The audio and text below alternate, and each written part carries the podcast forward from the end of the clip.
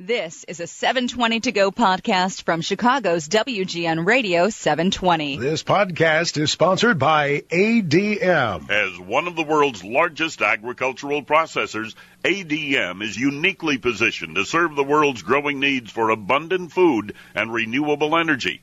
ADM. When it comes to the business of America's farmland, you need the information from the people who know it best. That's why we bring you AgriCast with Orion Samuelson and Max Armstrong. It's 10 minutes after 5. Good morning again. Orion Samuelson here with you, and later on joined by Max Armstrong, our weekly get together to talk about the most important industry on the planet, producing food for you and me. So good to have you with us here on this Saturday morning, as always, and we're going to be visiting with an annual guest once a year, this guest shows up here on the Saturday morning show. Different person, but the same title Alice in Dairyland.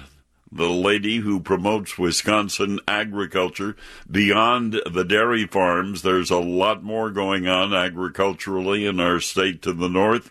And Alice in Dairyland will be here to talk about maybe some answers to your Christmas gift list the annual something special from Wisconsin, and some of the products that are available right now in gift packages to present to anybody on your Christmas list. So she'll be visiting with us here shortly on the Saturday morning show.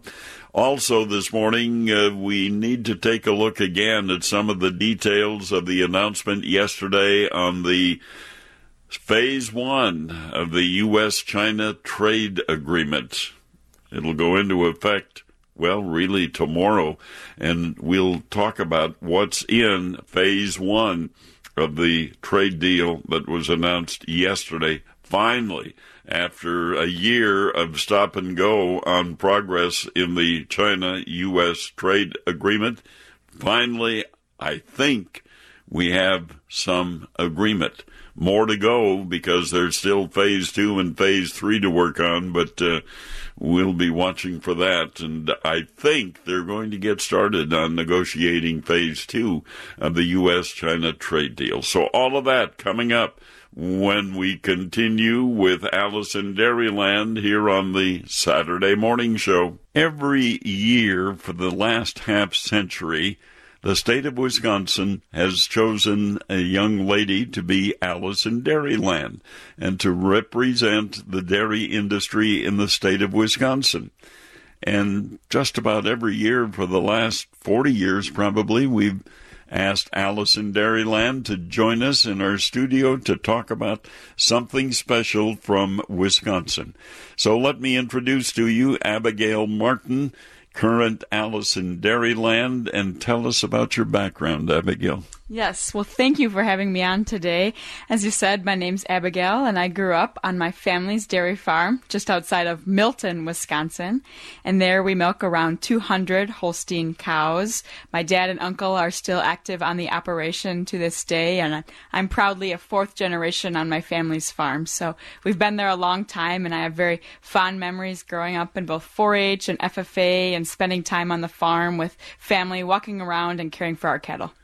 Did you show cattle as well, and where? I did. I showed at the Rock County 4-H Fair. That's where I got my start when I was years old, and also loved showing at the Wisconsin State Fair and several of the district shows. And that's really kind of where my passion for sharing my story began. As showing in Janesville, that's where the Rock County 4-H Fair is. It's a large town, and people may not have contact with animals, and so they're able to come and see a cow for the first time. And I loved being able to share that with them. Well, that's one of the main jobs that Alice has. And the many Alices that I've visited with tell me they always enjoy going to the grade schools and to talking to young kids and some of the crazy questions they get. Do you get funny ones?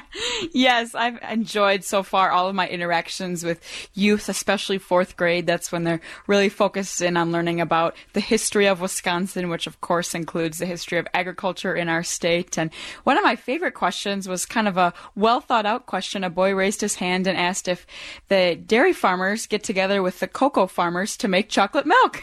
And I said, well, I guess kind of like that. Not that we have cocoa farmers in Wisconsin, but a well thought out question. I would say so. Shows a lot of study in the background at Yes. one point in his life. So, as you represent not only dairy, but you represent all of the facets of agriculture in Wisconsin, uh, which one do you enjoy the most? Well, definitely dairy is where my passion is. I have the most experience and I'm able to share from the heart growing up about on a dairy farm. But I've also loved talking about our cranberries and our ginseng and Christmas trees and everything in between because the diversity is what makes Wisconsin agriculture so special. So that's been a fun part of the year is learning about all of these unique agriculture communities in our state and sharing as I go. You mentioned ginseng, and as a youngster on a dairy farm in Vernon County, Wisconsin, near La Crosse, I remember that ginseng was a pretty big product. But for those who don't know what ginseng is, give me the background. Yes, I was learning as I started as Alice too. So ginseng is a root that grows in the ground and it's used in many traditional Chinese medicine recipes. And so the root is planted and then three to four years later, so the root's about four years old when it's harvested, they'll harvest the root and then you can either shred the root right into soups or they make tea out of it or capsules that you can take. And many people take it to increase energy or reduce fatigue. We have talked a great deal over the past several years about selling soybeans and corn to China, but uh, we also export this product to who? Yes, most of our ginseng that's grown in Wisconsin is being exported to Asian cultures because it's part of their traditional medicine techniques. And as Wisconsin, we produce 95% of the nation's ginseng, so we're proud to be able to share Wisconsin love around the world. So let's talk about some of the items in the food basket that you brought to our house to talk about. Uh, where do you want to start? Yes, so all of these products are part of the Something Special from Wisconsin program. And that program is really unique to the state of Wisconsin and highlights businesses that guarantee at least half of the ingredients, production, or processing come from Wisconsin. So, especially a great time to be supporting these businesses around the holidays as people are looking for great gifts for family and friends. And I bought a lot of great things, starting with cheese, of course. I had to bring cheese from Wisconsin, so I brought some from Marieke Gouda, and they have award winning cheese on the international level. They make 13 different flavors of Gouda cheese right on their farm from their, from their family's cows. Okay, cheese I expect, but there are a lot of other things that maybe I didn't expect. Yes, I also brought some honey from Dancing Bear Apiary. They have their own set of bees, and those bees pollinate on local wildflowers. So that gives the honey a bit of a different taste. For those who don't know, honey can change in the taste depending on where the bees are pollinating and getting their nectar from. So, kind of a unique one there. We have honeybees in Wisconsin. And uh, you have mink farms in Wisconsin. Yes, we do have mink ranches in Wisconsin. We have more mink pelts than any other state, and we're very proud of that and proud of the sustainability efforts that the mink farmers are doing in Wisconsin. So, what other items are special from Wisconsin that you brought along? Yes. So, more dairy products, kind of a unique one, is this malted milk powder. It's made with real Wisconsin dairy products and is perfect to turn your shake into a malt. So, many people around the fair season, I know, always love to go to the fair and get a malt. Well, at home, you can make your shake with some Wisconsin ice cream and add in some malted milk powder from CTL Foods, made right in Wisconsin.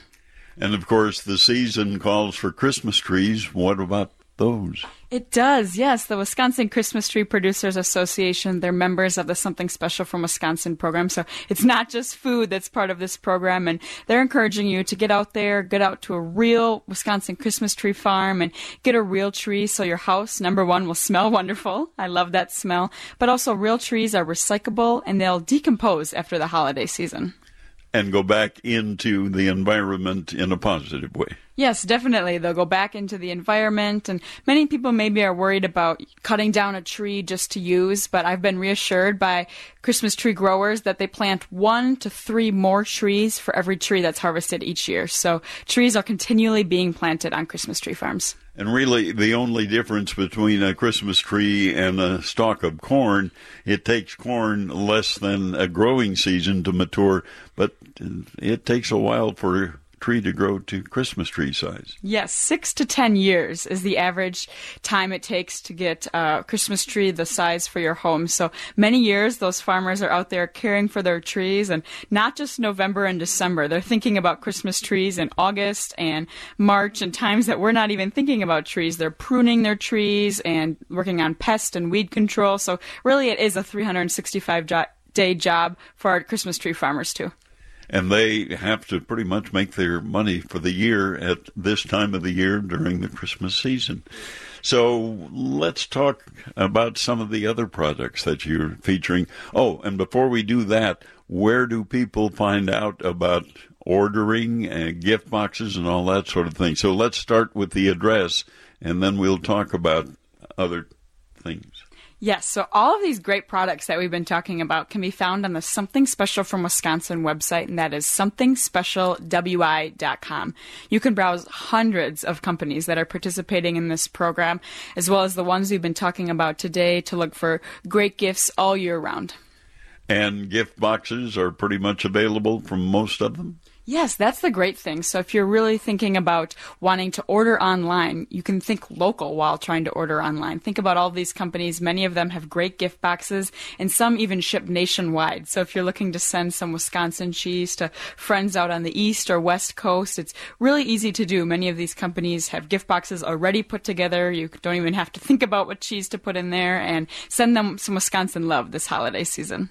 Something special WI is there a dot com on it? Yes. Okay. Something special, wi dot com. Now, another area. What do you want to do when you grow up? Yes, that is a good question. I definitely know I'll be in agriculture in the state of Wisconsin. I love Wisconsin and I love the people that are in the agriculture community in our state. And so I guess I'm not exactly sure, probably still spreading the good word about agriculture and maybe hopefully one day return to the family farm. Has this year, as Alice, changed maybe some thinking on your part of what did you want to do? It definitely has exposed me to a lot of different opportunities that are available in Wisconsin agriculture. And there's one in nine jobs in the state of Wisconsin that relate to agriculture. So the opportunities are almost endless. Whether I wanted to go back to a cranberry bog or learn more about our Door County cherries, there's certainly opportunities to get involved for everyone, not just if you grew up on a farm like myself and the apple orchards in Gays Mills and Soldiers Grove. That's where, as a kid, we'd always go to get our apples, and it's still there, isn't it? Yes, there's many apple orchards in that area over there, but all over the state of Wisconsin, almost every county has an apple orchard. So great fall time activity to get out there with friends and family and pick fresh apples. Well, I don't want to bring tears to your eyes, but we're already beginning to look for the young lady that will take your place. How does that occur? How can they get involved, and when do they do that? Yes, you are right. January already, they'll start looking for the 73rd Alice in Dairyland. And interested candidates, if you're listening to this or know somebody that would be really great at being an ambassador for Wisconsin agriculture, they can head to aliceinDairyland.com. They can find information about applying right at the beginning of January. Those applications will be open. And it's a really wonderful experience, just even running for Alice. You make a lot of connections in those couple of months leading up to the selection in May. And the lucky lady who's chosen to follow in my footsteps, I know it'll be an amazing year. And can we send out a good morning to your dad? Does he listen to us? Yes, send out good morning to my dad and all of the dairy farmers. My dad's in Milton, Wisconsin. So, yes, I'd love to especially give a shout out to our Wisconsin dairy farmers that are listening this morning. So, our thanks to Abigail Martin, 72nd Alice in Dairyland, representing the agricultural industry in our neighbors just to the north. More to come here on the Saturday Morning Show. It's 27 minutes after 5 o'clock now on this Saturday morning. One more time, the address that Alice shared with us, something special, wi.com. That will get you all the information that uh, Alice and I discussed this morning and uh, where you can go to order gift boxes. Something special, wi.com. Well, the big news yesterday was finally some agreement on phase one of the U.S. China trade deal, but uh, not a lot of detail on what is in that agreement. So here are details of the deal that was uh, released by both sides and the broad outlines similar to a deal in principle announced by President Trump in October that was dominated by increased Chinese purchases of U.S. agricultural goods. So the United States will not proceed with 15% tariffs scheduled to go into effect tomorrow on nearly $160 billion worth of Chinese goods, including cell phones, laptop computers, toys, and clothing. China canceled its retaliatory tariffs due to take effect tomorrow, including a 25% tariff on U.S. made autos. The United States will cut by half the tariff rate it imposed on September 1st on a $120 billion list of Chinese goods, and that will put the tariff at 7.5%. U.S. tariffs of 25% on $250 billion worth of Chinese goods will remain unchanged, providing U.S. negotiating leverage for a second phase of negotiations expected to start early next year. U.S. officials say China agreed to increase purchases of American products and services by at least $200 billion over the next two years, with an expectation that the higher purchases will continue after that period. The purchases include manufactured goods, uh, also energy and service, and expected to reduce the $419 billion U.S. trade deficit with China. China has committed to increase U.S. purchases of agricultural products by $32 billion over two years that would average an annual total of about $40 billion compared to a baseline of 24 billion in 2017 before the trade wars started. And the uh, President Trump demanded that China buy $50 billion worth of American farm goods annually. And so it's expected to be signed early in the new year. The two country presidents will not be available for the signing, but the trade officials who put the agreement together. So that's a little bit of what's in the announcement of yesterday. And more to come on the Saturday morning show. Before we finish our get together at 6 o'clock, uh, Max Armstrong will sit down with Richard Brock of Brock Associates to talk about market activity and where it could be going as we wind up this year and go into next year. Richard Brock, always interesting, and I know he's been busy appearing uh, around the Midwest at Outlook meetings for agricultural producers. Uh, speaking of visiting around the Midwest, Max Armstrong has been doing the same at State Farm Bureau conventions.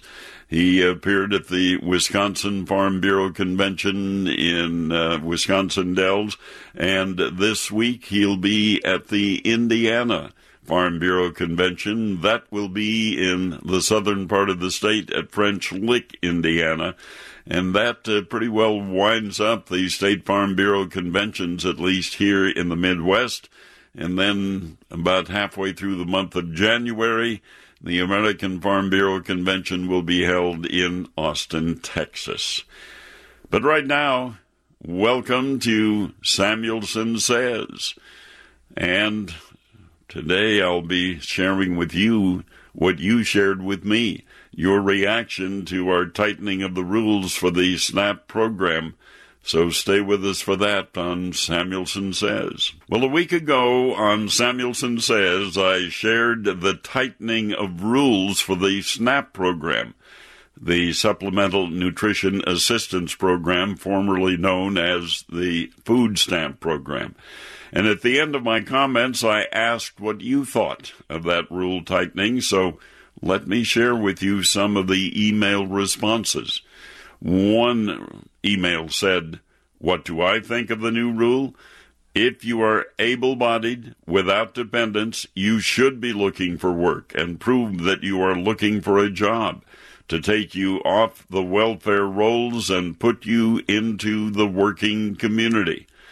Another email from a different part of the country said, I agree that there are some folks that need help to feed their families due to circumstances beyond their control.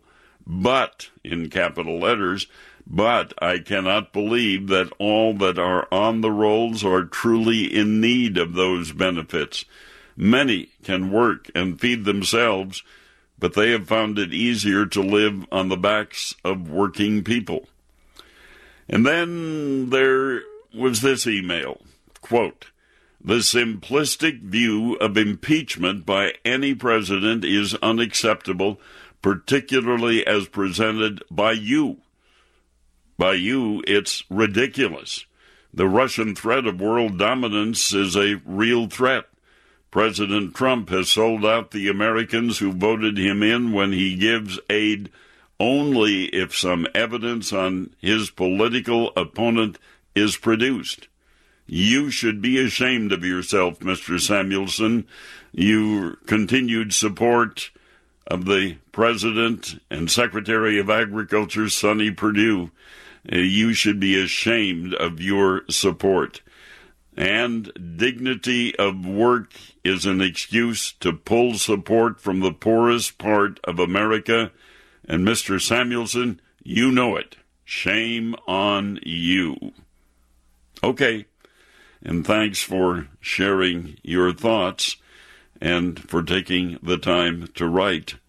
Sharing your thoughts instead of mine on Samuelson Says, a presentation of Nexstar Media Group, and at uh, 23 minutes before 6 o'clock, well, look who's sitting in the studio with Max Armstrong. We'll find out when we continue here on the Saturday Morning Show. Richard Brock is in the studio with me this weekend. Lean up to the microphone there, sir, and say hello to your many fans and friends. Max, uh, good afternoon, evening, morning, whatever it is. We'll, we'll be listening to this, and uh, yeah, it's an interesting time of time of the year. Well, we received the other day some new numbers from the USDA and their World Ag Supply Demand Report. But was there anything new other there than was, changes yeah, of international re- numbers? I don't recall, having been in the business now for 43 years, I don't recall a report that didn't change anything. Nothing changed in corn balance sheets, nothing changed in soybean balance sheets. You know, you'd think they would have found something to change, but you know, I, I think they're probably pretty accurate.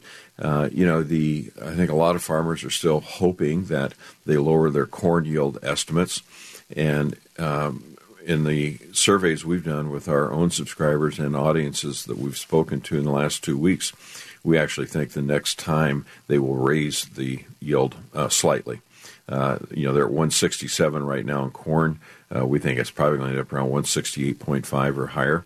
Uh, it's not going to go down. Uh, almost everyone, we just finished a series of six seminars uh, throughout the Midwest, and every audience, 90% of every audience, said their corn yields came in higher than they expected them to be. Uh, you know, three months ago. Um, still below last year, but uh, corn yields uh, came in pretty good. Same thing true in beans. What did you hear? I want to come back to, to analyzing that crop and that crop size in a moment, but what did you hear from the growers? What did you pick up on? As you've been out with a number of producer groups, what strikes you about their marketing of the crop, uh, their marketing earlier this year, what they've done in a total income standpoint for 2019. Nothing's nothing's changed in 43 years. I mean, people still think the same way. They still do the same things. I tell audiences now that the two biggest issues farmers face in marketing uh, that no university teaches is confirmation bias, believing what they want to believe, only wanting to believe bullish news and not looking at everything. And the other thing is is habits. Uh, you know, and I, I learned this from a, a church retreat uh, that the biggest problem we all have uh, in trying to make changes is we don't want to break our old habits. And you know, typical one in, in amongst some farmers, uh, today's generation markets the same way their dad did, who marketed the same way their dad did. And if you can't break those habits, uh, marketing results will, will never improve. And so, what we saw uh, this week, and we were in, all the way from Lafayette, Indiana to Kearney, Nebraska, and we just finished off this week in Kearney, Sioux Falls, South Dakota, and Mankato. Great turnouts at all meetings. And, you know, farmers were very optimistic and they're very uh, pleased. Uh, those that marketed well this past year, by the time you throw in their insurance payments and their Trump dollars, uh, the biggest issue for a lot of these farmers is, you know, how, how am I going to avoid paying such big taxes this year? I mean, that is actually a real problem with a lot of farmers. And then you've got the bottom 10% that are still storing last year's corn. So this is no different than any other year. I mean, you've got the top 10% and the bottom 10% and a lot in between. And, uh, you know, overall, too, what we saw uh, is a, a, real mixed bag in, in recent farmland sales. Uh, everything from I can't believe that farm brought so much to there was a no sale, you know, and there have been some no sales in all, all the key states in the last uh, three weeks, and and then there are some sales that are you know near record highs. And if you're in an area where uh, livestock producers are wanting to expand and they need a specific area to put in new hog buildings because there's a lot of restrictions even in Iowa where they can put in new hog buildings. You get into an area where hog buildings can be constructed now, and the prices are going crazy. Northwest Iowa would be a good example yeah, of that, would example. it not? Mm-hmm. Yeah, right. I mean, there's some land that's gone for you know nineteen thousand dollars an acre, and probably not real big tracts, but you know, nevertheless, I mean, there's some really really strong areas, and then if you get into areas. Um, uh, that are pockets that didn't have good crops this year and maybe haven't had good crops two out of the last three years, and, and the farmland market is relatively soft, but again, not really real weak. I mean, there's still a lot of money out there and a lot of money, and, and we all, also found, you know, uh, every uh, sale that was mentioned to me, it's always a farmer that bought it. I mean, uh, the investors are not buying that much right now. It's almost all uh, farmer purchases taking place. So, yeah, it's I think it's an optimistic uh, uh, attitude that most most farmers have right now. And of course, the, the pork guys are doing very well. Uh, beef is a mixed bag. Some doing very well, some doing just okay. Uh, and there depends again where a farm is located, because the biggest issue some of them have is, is just getting available feed. Uh, you know, lack of forage, lack of corn. You know, it's um, so it's really mixed. And uh, but overall, you know, and, and, then you've got a few areas that still have corn in the field. Um, you know, North Dakota's got some real issues there, and there's pockets everywhere where corn's still in the field. And some farmers just waiting for it to dry down. Now there there are pockets that corn's still coming out of the field at 20 to 30 percent moisture. I heard that this week. I heard a grower in Wisconsin tell me that he had corn that was coming out of there like 28, 29 percent moisture. Let me ask you about that corn that is still standing. Wisconsin, uh, the the Dakotas. What's happening with that corn? And, and are we missing in the estimates of crop size some significant quantity of corn that's either going to decline in quality out there and you know, a decline in quantity? I tell you one thing I did learn in the last two weeks and, and, this is a fault we all have as human beings, is picking one fundamental and wanting to think that's really going to turn the market around. And I do think, Max, there are a lot of people say, well, uh, there's too much corn in the field, you know, it's going to be really bullish. Well, uh, you know, if you take 800,000 acres off of the harvested corn acres, uh, and with the yields that are going to have, you're probably only talking maybe 20 million bushels of corn. It's not going to change anything. You know, it's not a big enough fundamental, uh, nor is the low test weight. That's another uh, issue that a lot of people want to hang on right now. So, well, low test weight means we're going to feed a lot more corn. Yeah, we'll feed a little bit more, but again, that's not a major fundamental. Uh, so those two things you feel are not significant enough to really move the needle. They're, they're not significant enough to move the, the needle. You know, the key thing to right now, two key fundamentals. One is a lot of this old crop corn was carry over, carried over has to be priced before the end of January. A lot of it.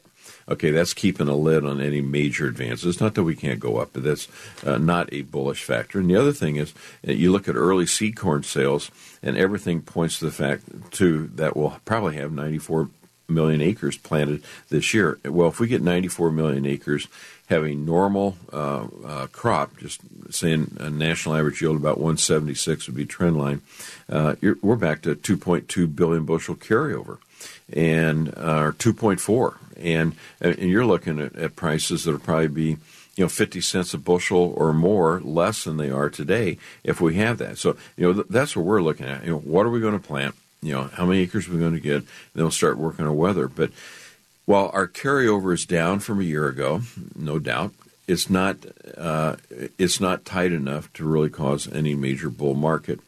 And our long term issues in corn is we've uh, exported all of our technology now. Uh, you know, 20 years ago, Max, we had a comparative advantage. U.S. farmers had a comparative advantage in raising corn. We had 75 to 80 percent of the world's corn exports 20 years ago. We now have 28 percent. Repeat that sentence one more time. Okay, 20 years ago, we had 75 to 80 percent of the world's corn exports. We now have 28%. It's just been a steady uh, decline for, for 20 years. In soybeans, we had 65 to 70% of the exports. We now have 32%. You know, before 20 years ago, I mean, Ukraine, for example, didn't export, didn't raise much corn and didn't export any corn. Now, this year, they have 18% of the world market in exports. You know, th- this is a fundamental that we can't change. And, lest we forget, it was political decisions Right. back in the day. Uh, just, uh, you know, we, we thought we had stopped making that mistake. But Right.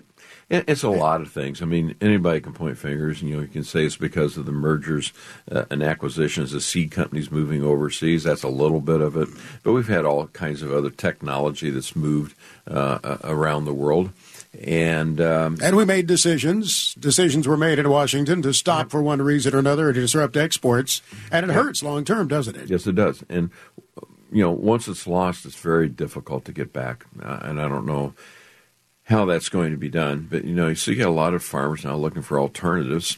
And uh, you know, I think the one thing that kind of concerns me, we had the worst production year that I can remember in 43 years. I mean, we had acres that didn't get planted, and yet uh, look where we are price wise. I mean, okay, so we had a 60 cent rally in July in corn, and now we're back to where we started. And uh, you know, then the other thing, you know, I think uh, producers need to keep in mind two, uh, old rules of thumb that have always worked. Old rules of thumb meaning never store a short crop, always store a record crop. This is a short crop. Short crops peak early and have a long tail. This one's set up for that, and every year time it happens, people say, "Oh, but this one's going to be different." Max, they're always a little different, but the results are almost always the same. And I mean, we're sitting our clients right now. We're ninety percent sold in old crop corn, and forty percent on next year's. And you know, we're just- Ninety percent sold on the 2019 crop. right, and forty percent priced on the uh, uh, crop that will be planted this coming spring. And you know, some people are even heavier than that. I mean, we've had a lot of opportunities to sell corn over four dollars, and um, you know, th- those are good prices. And I think if we plant 94 million acres, we're going to wish we'd have sold a lot more.